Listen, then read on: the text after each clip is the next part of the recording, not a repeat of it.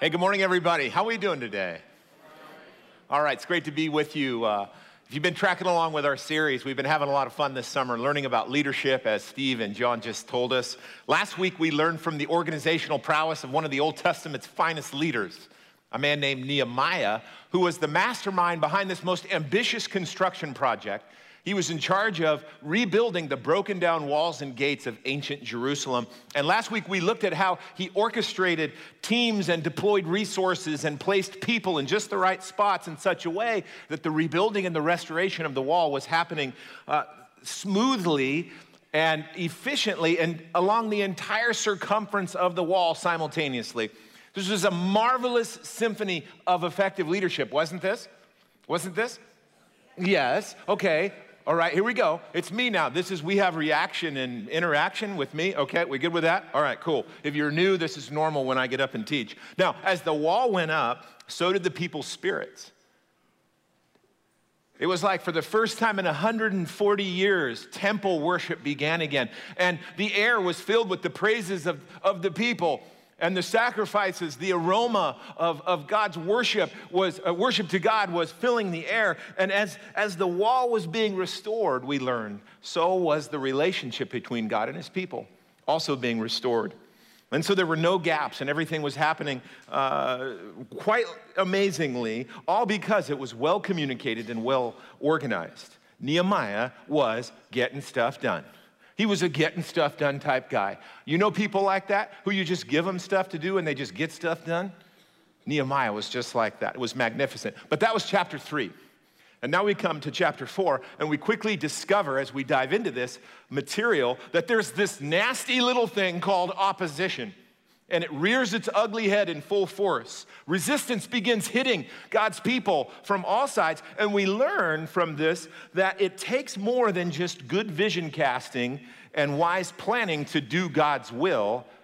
It takes the heart of a lion to face down the forces of opposition to come against us that come against spiritual progress. So that's what we're going to cover today. We're going to ask this question How do effective leaders uh, handle opposition?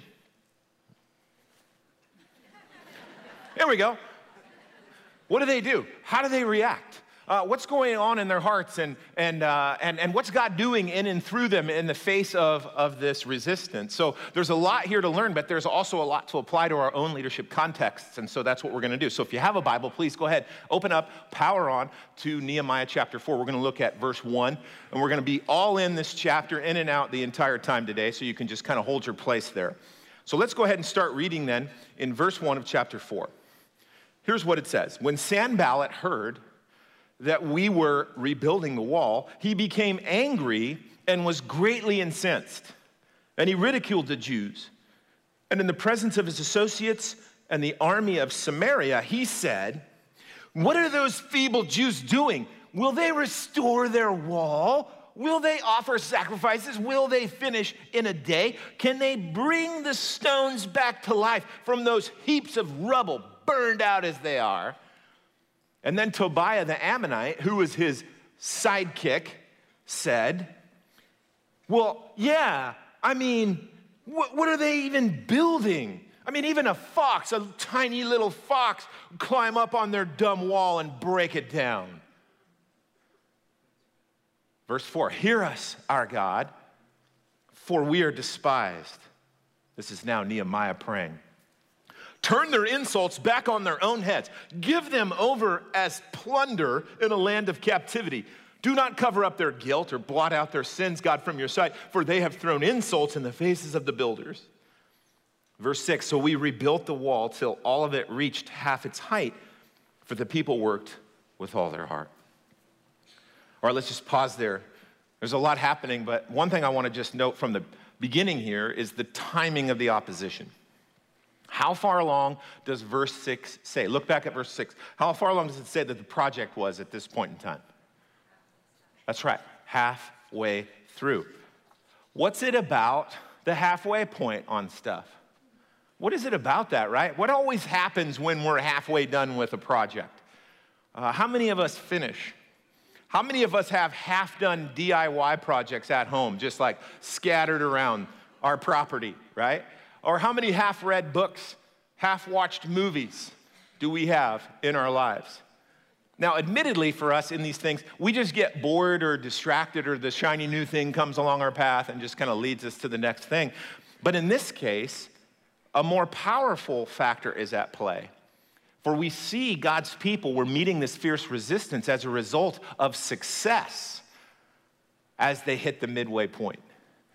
Nehemiah faced this abuse from those who were threatened by he, was succeeding at this. Like the wall was actually going up. No one would have opposed Nehemiah if he was failing. Is that correct? You know, here's what happened. All right, he rolls into town and it kind of people see him and he's like, who's, they're like, who's this new guy? And he's talking about building this wall and nobody's really paying attention because he hasn't done anything. But now, Nehemiah, now you're on the radar. Now people are taking notice because you're really doing what you said you were going to do. And now the real battles begin because why? Because you're a threat. You're a legitimate threat. And so if we back out of this for just a second and then kind of look at this and try to apply it, here's a principle to think about Progress brings pushback. Progress brings pushback. Is this not true? This is true, isn't it? In, in pretty much every area of our life, we can see how any type of forward motion will, will be met with resistance. This is personal, this is vocational, academic, spiritual, financial. How come every time we build up our Dave Ramsey emergency fund and we get there, what happens? The washer breaks, the dishwasher melts, the car breaks down, the kids, you know, they break something and, and we have to fix it, right? It just erases that emergency fund. I, I lost last year, I think I might have mentioned this, I lost about 30 pounds last year and, um, and that was fun. It was really fun because towards the end of it, I was just walking down the hallway in my house and my wedding ring just flew off. And it was just like, ah, rolling down. It was kind of like uh, Frodo in the One Ring. I just couldn't get to it. And um, it that, was, that was interesting. That really happened. But about halfway through, about halfway through, about 15 pounds into it, it's like my body just woke up. It's like figured out what I was trying to do. And it was like, hey, hey, fool, you think I'm just going to go down that easy? And it began to fight back. It began to fight back. It began to punch me back. And so there's this idea that progress brings pushback no matter where the progress happens. But here's what the Bible teaches. Here's what the Bible teaches, and maybe this isn't the most encouraging thing you're ever going to hear, but it's just the truth. The Bible teaches us throughout that there will always be opposition in this life, this side of heaven. There will always be opposition until we get to heaven. Even when you're smack dab in the middle of God's will, guess what? You're going to experience pushback and resistance and headwinds and opposition. It's just going to happen. It's just part of it. You know, it was God's will for this wall to be rebuilt and restored, wasn't it? And yet God did not remove the opposition. It's also God's will for you to grow strong in your faith and to make a maximum impact in this life for His kingdom. And yet, also, God does not remove the opposition in your life. Why is that? Well, there's probably a lot of reasons, but I know one of the reasons is, is about our response. Because if we respond properly to this, the resistance that we experience will drive us towards greater dependence upon God. And that's exactly what He wants. He doesn't want us to move forward in our own strength. He wants us to move forward in His strength. It also gives us a greater determination in our hearts to do what He's called us to do. And without that opposition, that divinely, sovereignly kind of worked out opposition, we would never have the opportunity to grow in our dependence and to grow in determination. And yet, the opposite is true, is true of this. If we yield to the opposition, if we start to give up and start to, to, to settle, right, we can get disillusioned, and what can happen is mediocrity sets in. But here's the thing Nehemiah doesn't yield, does he? He doesn't settle. This is why I love this guy. Don't you love Nehemiah at this point? Have been tracking along with this? Isn't he just like, isn't that a guy you'd want to kind of hang out with? Isn't that he's a guy you kind of want to follow around and like maybe, maybe uh, go to work with and grab a coffee with and talk to? I really like this guy. Now, getting back to the text, you might remember that this isn't the first time that these uh, guys who are talking trash, they show up. If you, if you remember back in chapter 2, verse 19, here it is on the screen. When Sanballat, okay, so that's the guy we just read about, and then Tobiah, he's the sidekick, and then there's a third dude, Geshem. When they heard about this initially, right, when Nehemiah gets into town, what did they do? They mocked and ridiculed us. What is this you are doing? They asked. Are you rebelling against the king? So these guys, they show up in chapter two and in here in four. They're haters from the start. They're just haters from the start. And they're falsely here, they're falsely accusing Nehemiah and the Israelites of rebelling against the empire. the Persian Empire. And this was baseless accusation. We've covered this because Artaxerxes, the empire, the emperor, actually sent Nehemiah to finish this project, and he even supplied him with the resources to do so. So it's no surprise that Sanballat and his crew shows up again in chapter four, but this time you see the threats are more uh, forceful. They're, they're, they're angrier. They're more despicable than ever. And so here's the principle more pushback, more progress. More pushback, more progress. Everybody say this with me. I want to just see that you're alive and breathing today. Here we go. More pushback, more progress. Oh, isn't that true? Now, notice Nehemiah here in this interaction, like how he responds in, in chapter 2 and in chapter 4. He's not like attempting to prove that he's innocent. So there's this accusation that you're a rebel, and he's not like, well, let me just, let me show, let's have a meeting and let me just lay out all my paperwork. And he doesn't do any of that. I love this because this is higher level leadership. You know what he says? He just says, hey, uh, hey guys, God's gonna build this wall whether you're in it or not. So we're gonna arise, we're gonna be a part of his plan, and we're gonna build. And you two, Sanballat, Tobiah, and your other friend there, whatever your name is, you have no right in this. You have no present future here. You actually didn't have a past here. You have no legacy here, and you have no future here. And Nehemiah, notice he's really strong in his response. But here's the thing he doesn't do he doesn't exchange mudslinging. He's not trolling. He's not uh, blistering these guys with angry rebuttal, nor is he retaliating. Now, here's something to consider effective leaders don't stoop to the level of the haters. Effective leaders don't do this. They don't return like for like, they don't exchange punches. Christ centered leaders learn to pump the brakes when it comes to this low level stuff. Have you noticed this? God's people say, here's what we're supposed to say. You know what? Haters gonna hate, but baller's gonna ball. That's what the young people say. That's what they tell me. Someone hearing this right now, you're experiencing, you're experiencing what I'm talking about, what we're reading about. You're experiencing trolling, hate, and the temptation is to exchange barbs. You're getting cut down, and so the question you're asking yourself is do I strike back with my sharp wit and my ability to uh, you know trade punches here and cut the person deeper than they're cutting me and, and here it is you know, for most of us, we could do this because we're probably smarter and our, our, our, our, our ability to verbally, like, excuse is probably, you know, low level people are like, they're easy to get over on, aren't they? Right? But here's the thing the Bible teaches us don't do it. Don't do it. It's a treadmill. And once you get on the treadmill, all it does is wear you out and you don't get anywhere.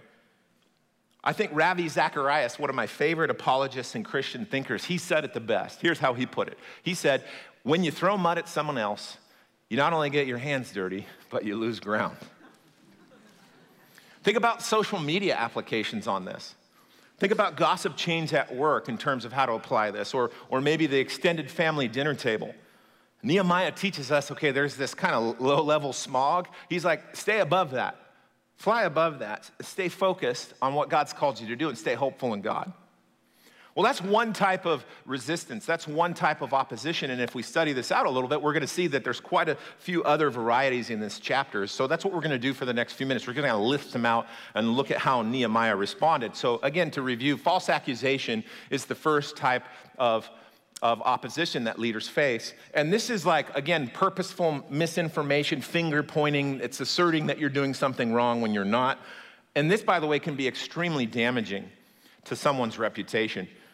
We saw the same tactic used against um, Esther and Mordecai, didn't we, earlier in this series? There's that little weasel named Haman. Remember Haman? That little punk? And he was accusing Mordecai of something that he didn't do. And so the Bible takes this very seriously. In fact, if you look at the Ten Commandments, one of the Ten Commandments is devoted to this. The ninth commandment says this You shall not bear false witness against your neighbor.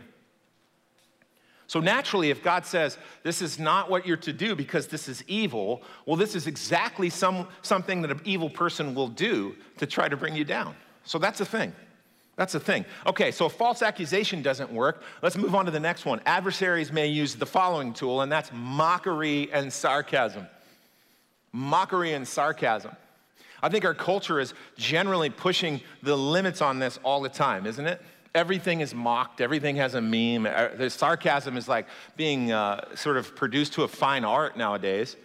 And Sanballat and his cronies are, are, are giving out the ancient version of this when they're asking a bunch of these rhetorical, mocking questions, right? We read them. You know, what are you guys doing? Do you think you can do anything worth anything? And, and, and it's just dripping with just contempt and sarcasm.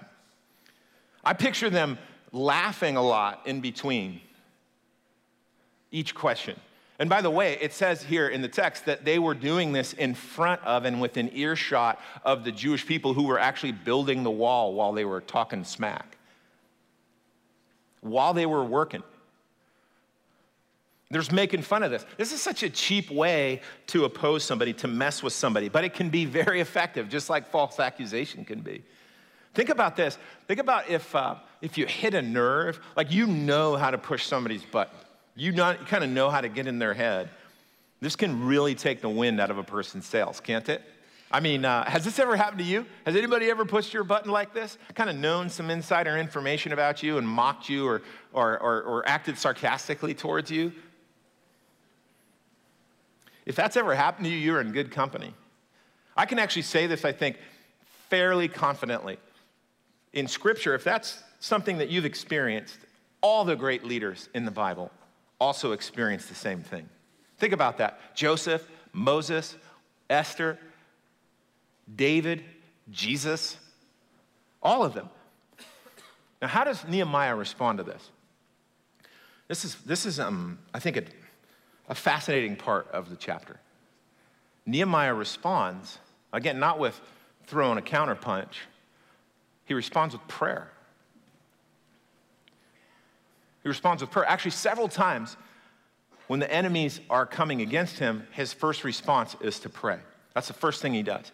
Chapter 2, that's what he does. Again, in verse 4, we just read. Let's look at look down. We didn't read this, so look a further, little bit further ahead in verse 9.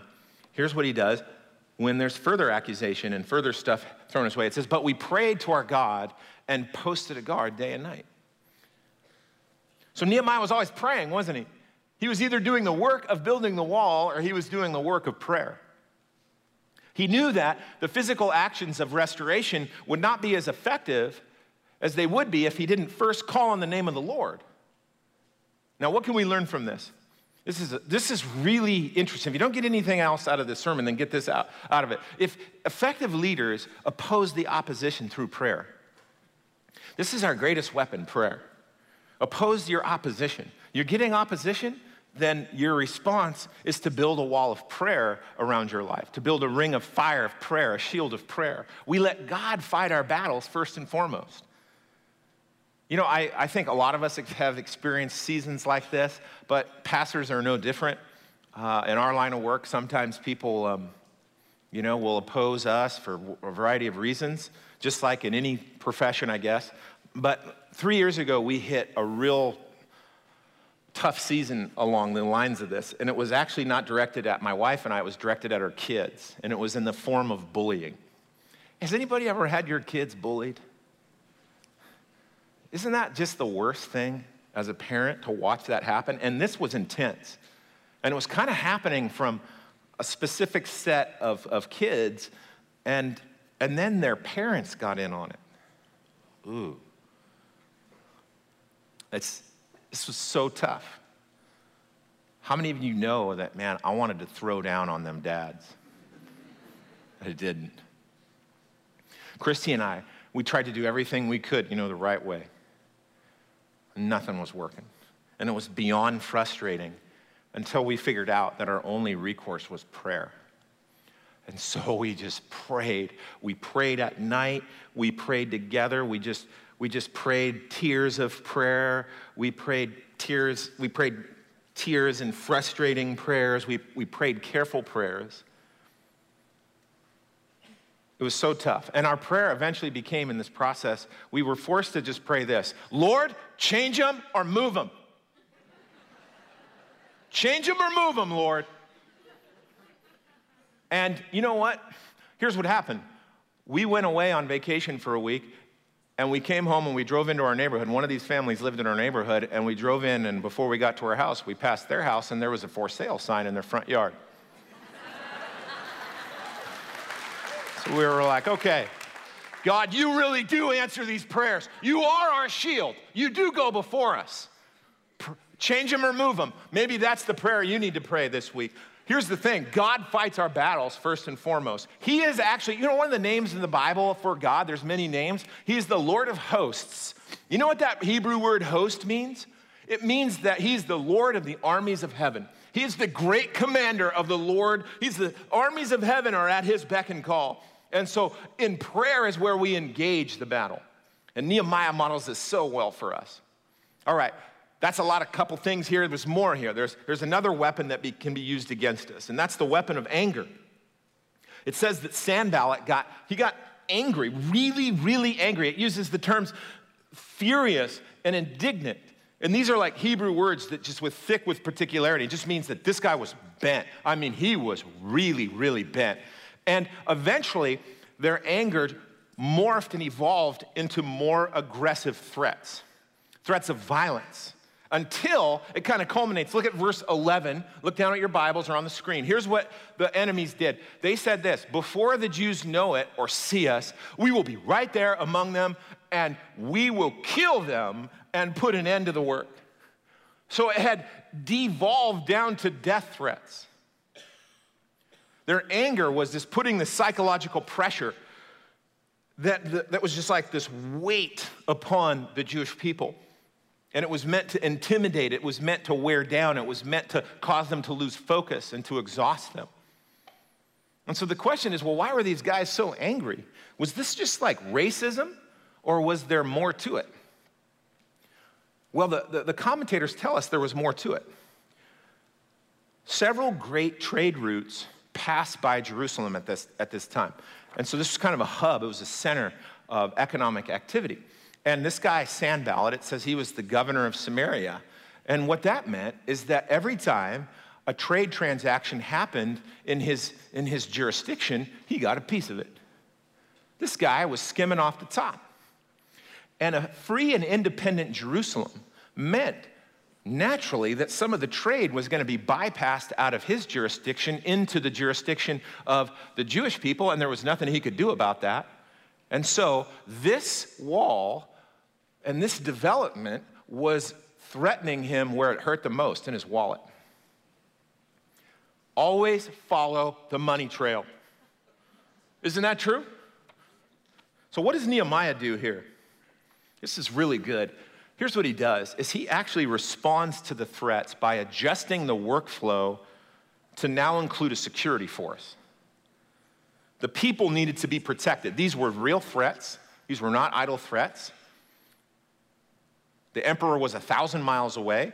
There was a lot of damage that could be done before things got under control. And so Nehemiah took no chances. Look at verse 16. Here's what he says From that day on, half of my men did the work, while the other half were equipped with spears, shields, bows, and armor.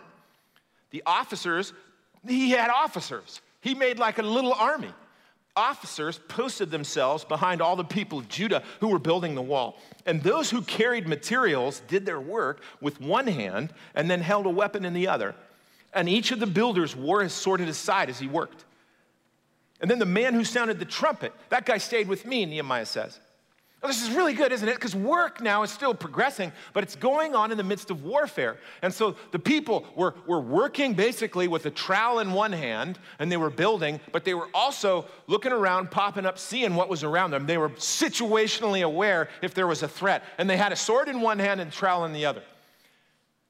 And then, and then if there was a, an attack that came, Nehemiah says the trumpet guy was with him. And so he and, and, Nehemiah would run to the point of attack and they would sound the alarm. And then everybody was trained to come to the point of attack and defend where the attack was coming from. So, so there was a security force, there was an adjustment there, and then there was training on what to do if the threat became real. This is incredible leadership. It illustrates how leaders can think on their feet and adjust things. New pushback, new plan. New pushback, new plan.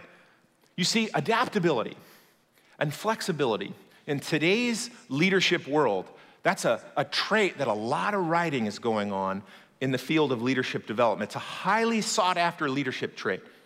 And Nehemiah teaches us that effective leaders adapt to new challenges. Flexible leaders have the ability to change their plans to match the reality of the situation. How about you? What new challenges are hitting you right now? Again, this can be family, this can be work, this can be spiritual, this can be financial. What new challenges, what new threats are coming against you? You see, some of us are trying to solve problems that are now obsolete because conditions have changed. And so the model that we're using to solve the problem isn't working because there's new threats. So I'm praying, as I was writing this sermon, my prayer for all of us at Cornerstone was to, to ask the Lord to give us a fresh set of eyes to notice what new conditions are already there and give us the wisdom to figure out how to adapt to these new threats. Okay, that was one type of opposition. There's, there's one more that I want to cover, and it kind of encompasses the whole, uh, the whole body of work here. And it's called fear. So, false accusation, mockery, sarcasm, anger, and fear, this is basically an accumulation of, of the effect of, of the previous ones. Fear had begun to set in. Look at verse 12. It says, Then the Jews who lived near them, them is the, the Sanballats and, and the crew that was against them, they came and they told us 10 times over, wherever you turn, they will attack us. So the Jewish people were starting to get scared and they went to Nehemiah, it says 10 times over, which just really means they just kept coming to him over and over and over again, expressing their concern about how unsafe they were feeling. And what this was doing was it, was it was causing them again to lose focus. It was keeping them from doing anything significant when it came to building the wall. And this, of course, is something, this idea of fear, that is common to us as well. Fear can keep any one of us from doing things that God has called us to do. And there's different flavors of fear, isn't there? In this case, it was fear of like of attack, but there's fear of failure, there's fear of the unknown, there's fear of messing up, and so why should you even start in the first place? There's the fear of I don't think I have what it takes to get this thing done. And all of these types of fears, the result is they cause us to back off. They cause us to step away from what God's calling us to do. They, they cause us to, to be way more risk averse than we should be. Has anybody ever been there? Has fear ever kept you from doing something that you knew God had called you to do? You know, Nehemiah teaches us a valuable lesson on how to handle this. He teaches us a very simple lesson. He simply says, Don't quit. Don't quit. Keep working, keep moving forward. Effective leaders don't give up, they don't give in to fear. They don't allow fear to dictate the course of their actions. You know, one of the best ways to fight fear in your life is to stop thinking about how scared you are and just get back to work. Fear distracts from doing God's work, or doing God's work distracts from fear. Which one do you want? The choice is ours. The choice is ours. I love this guy because he looks fear straight in the eye and he just went back to building.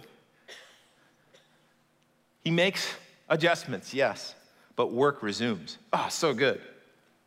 So these are the tactics that were all used to oppose Nehemiah and God's people. So let's review these responses, okay?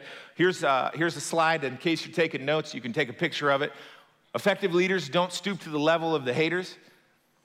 Effective leaders oppose the opposition through prayer. Effective leaders adapt to meet new challenges. And effective leaders don't give up. If we study this, we automatically, again, think about our own leadership contexts and how this applies. And this chapter could easily relate to those of us who have had to overcome voices of opposition. You know, you probably have people in your life that don't believe in you. You probably have people in your life that don't think you can do it. So we can relate to this. Anybody who has come against any type of progress in our life, this is absolutely relevant. And as we grow in our leadership quotient, we begin to learn the fine art to pinpoint the type of opposition that's coming against us and then respond accordingly. That's the goal. That's where we're all headed. That's how we're growing. Now, I want to talk about this on one other level. And so I kind of want to take what we just learned and just, can we just can we just shove it in here? Can we just get it in here and lock it in? Can we just lock it in? Okay, by your stone cold silence, I just, I'm assuming you're agreeing with me. There's another dimension. I want us to kind of put on a, a, a gospel lens now and look at this through the eyes and through this perspective as Christ followers. And here's what I want to say. In light of the gospel lens, we have to be aware that we all have a common enemy.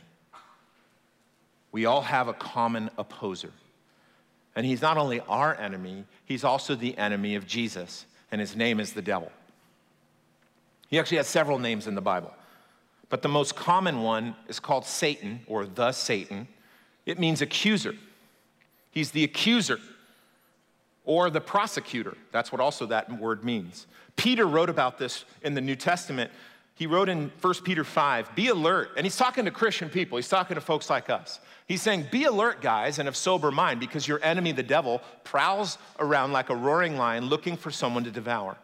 Resist him standing firm in the faith because you know that the family of believers throughout the world is undergoing the same kind of sufferings. And so Peter is teaching us something very interesting here that the devil isn't some archetype of evil, the devil isn't some metaphor, rather, the devil is a real, real supernatural force of tremendous evil and power, and that he is resisting all of us. All of us have the same enemy in common. You know, other New Testament writers, they talk about the devil, they describe him as the father of lies, or the strong man, or the great red dragon the God of this world and the prince of the power of the air. And the Bible teaches us this that any material opposition that we face in this life, whatever form it takes, if it's through a person, if it's through a circumstance, if it's through a bad decision, whatever form it takes, many times it is the devil who is really behind it, and we're not to be naive to that fact. The enemy behind the enemy. He's the real enemy. Remember this. We've taught about we've taught about this before, okay? In any good story, there's always layers of bad guys especially when you watch movies that have multiple installments. There's always like one movie and the hero goes against the bad guy, but then at the very end you figure out that the bad guy had a boss. And the next movie is about fighting the boss of the previous bad guy, the boss of the boss. And then the next movie is what? It's the boss of the boss of the boss bad guy. And usually in these movies, the boss of the boss of the boss of the boss of the boss is always some Russian mafia guy living in some smarmy penthouse and there's a big battle in the end when the ultimate boss behind all of this trail of, of trash and evil is vanquished. And the Bible tells us this that same story arc is true in the big reality of life, but the enemy underneath all the layers at the bottom is called Satan. That's who we're fighting. The good news for us is despite this powerful and cunning creature that tries to undercut us. The fact is, is that his power is minuscule compared to the power and the majesty and the glory and the honor of Jesus Christ. I know. Truth. What I just said is truth. It is more real than the chair you're sitting on. He is the father of lies. How do you fight a lie? You fight a lie not with another lie or another half truth. You fight it with the real truth, the capital T truth.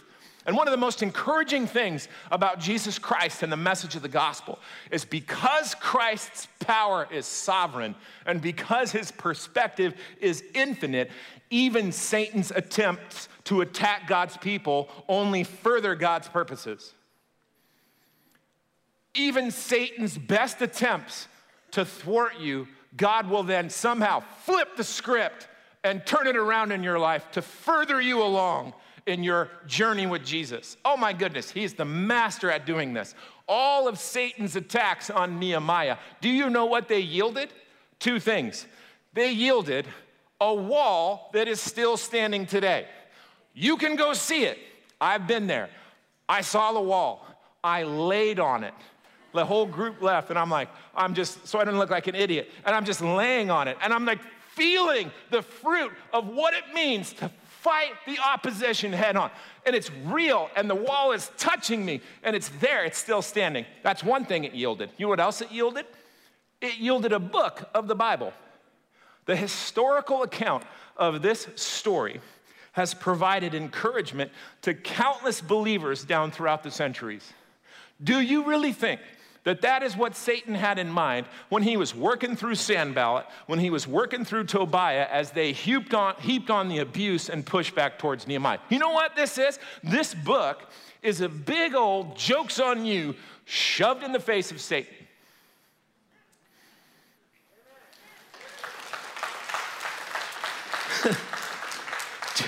we see this all over the Bible. In the book of Acts, every attempt by Satan to stomp out the church and to crush the church led to what?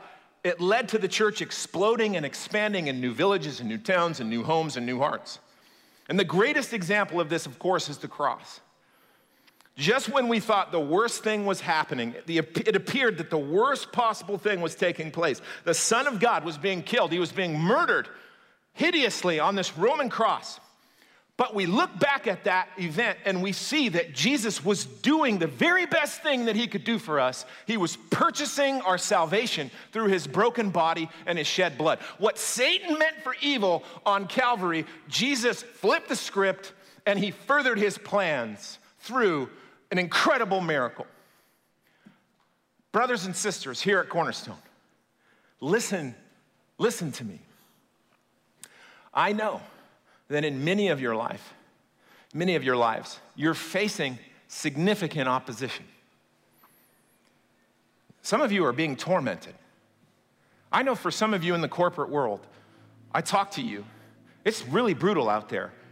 You know what's, what's fascinating is it's not just the competition, it's the people in your own work groups. And when you start to separate yourself from the pack, your own people cannibalize you and they pull you down and try to yank you back down into reality because they're threatened at your success. And this happens time and time again. I get that some of you are facing significant opposition and obstacles, and walls are not something that you're building. Rather, walls are something that you're smashing into with your head. Sometimes it feels like the walls, you're not even going towards them. You're sitting there, and the walls somehow move towards you just to fall on you. But I need you to hear me. You have a Lord and Savior who is in control and who is using the opposition in your life to do some secret things, to do some deep level things in your character and in your heart. He is trying to and attempting to, in this opposition, shape you and mold you into a beautiful vessel of His love and His grace and His strength.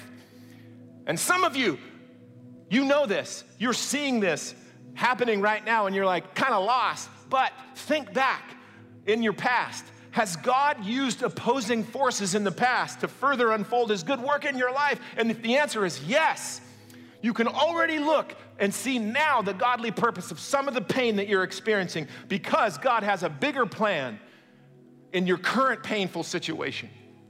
The past proves it.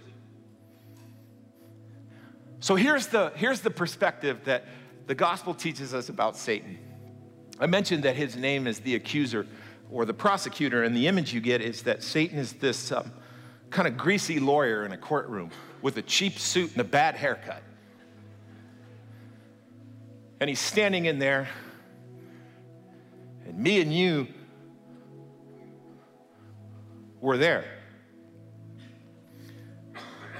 And he's looking at the judge, and he's looking at me and you and he points his finger. He says, Dirty, rotten, liar, fool, guilty. Oh man, it just, it's just real. But here's the message of the gospel is that it's not just me and you in the courtroom because Jesus Christ walks in. And you know, uh, there is a name for Jesus, and his name is Advocate. And you know what that literally means? It means defense attorney.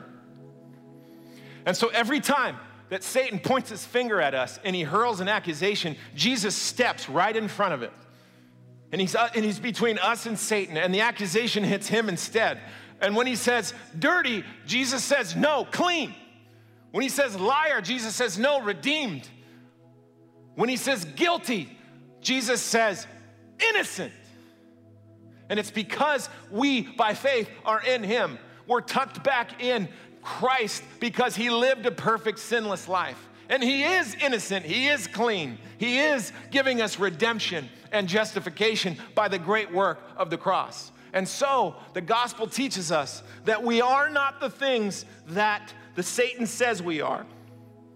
The gospel teaches us that our opposition is cosmically shut up by Jesus Christ. And one day, one day, the hammer of justice will fall. The hammer of justice will fall hard. The Bible teaches us this in the book of Revelation. And the hammer of justice for those who are in Christ will not fall hard on our heads, it will actually fall and smash the head of Satan. And once and for all, his lies and his stuff will be forever, forever closed up.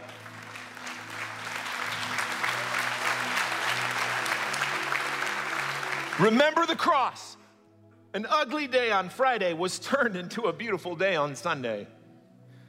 So too with whatever opposition that you face. May I pray for us? Lord, it amazes me that somehow when we can get so deep into an Old Testament text and, and seek to understand what was happening and, and draw application from it, I'm amazed that if we continue to follow the motif of what we're learning, we bump into you we, we, we, we, we somehow come across the gospel. And in this case, Lord, the, the Lord of heaven is fighting our battles. In this case, the true opposer has been vanquished at the cross by the power and love of Jesus Christ. And I pray that all of us, Lord, no matter what we're going through, would rest in that fact, would rest in Christ, would rest in the fact that you are our shield, you are our strong, our strong tower, you are our protector. I pray, God, that you would help us as we seek to do the things that we can do as leaders to effectively make an impact. And as we fight against opposition in our life, help us to exhibit what it means to be a Christ follower. And so, God, we just come to you today and we just ask for your help. I also pray, Lord, that if there's anybody in here who has not yet said yes to you, Jesus, in the gospel, that today they would, right here in their chairs, they would just say, Yes, I need that. I've been trying to fight my own battles and I just can't. I've come to the end of my strength. I've come to the end of myself. There's no way I can resolve the things that are hitting me. I pray, God, that you would, you would intersect their life right now and that the gospel would resolve the things that they can't resolve on their own.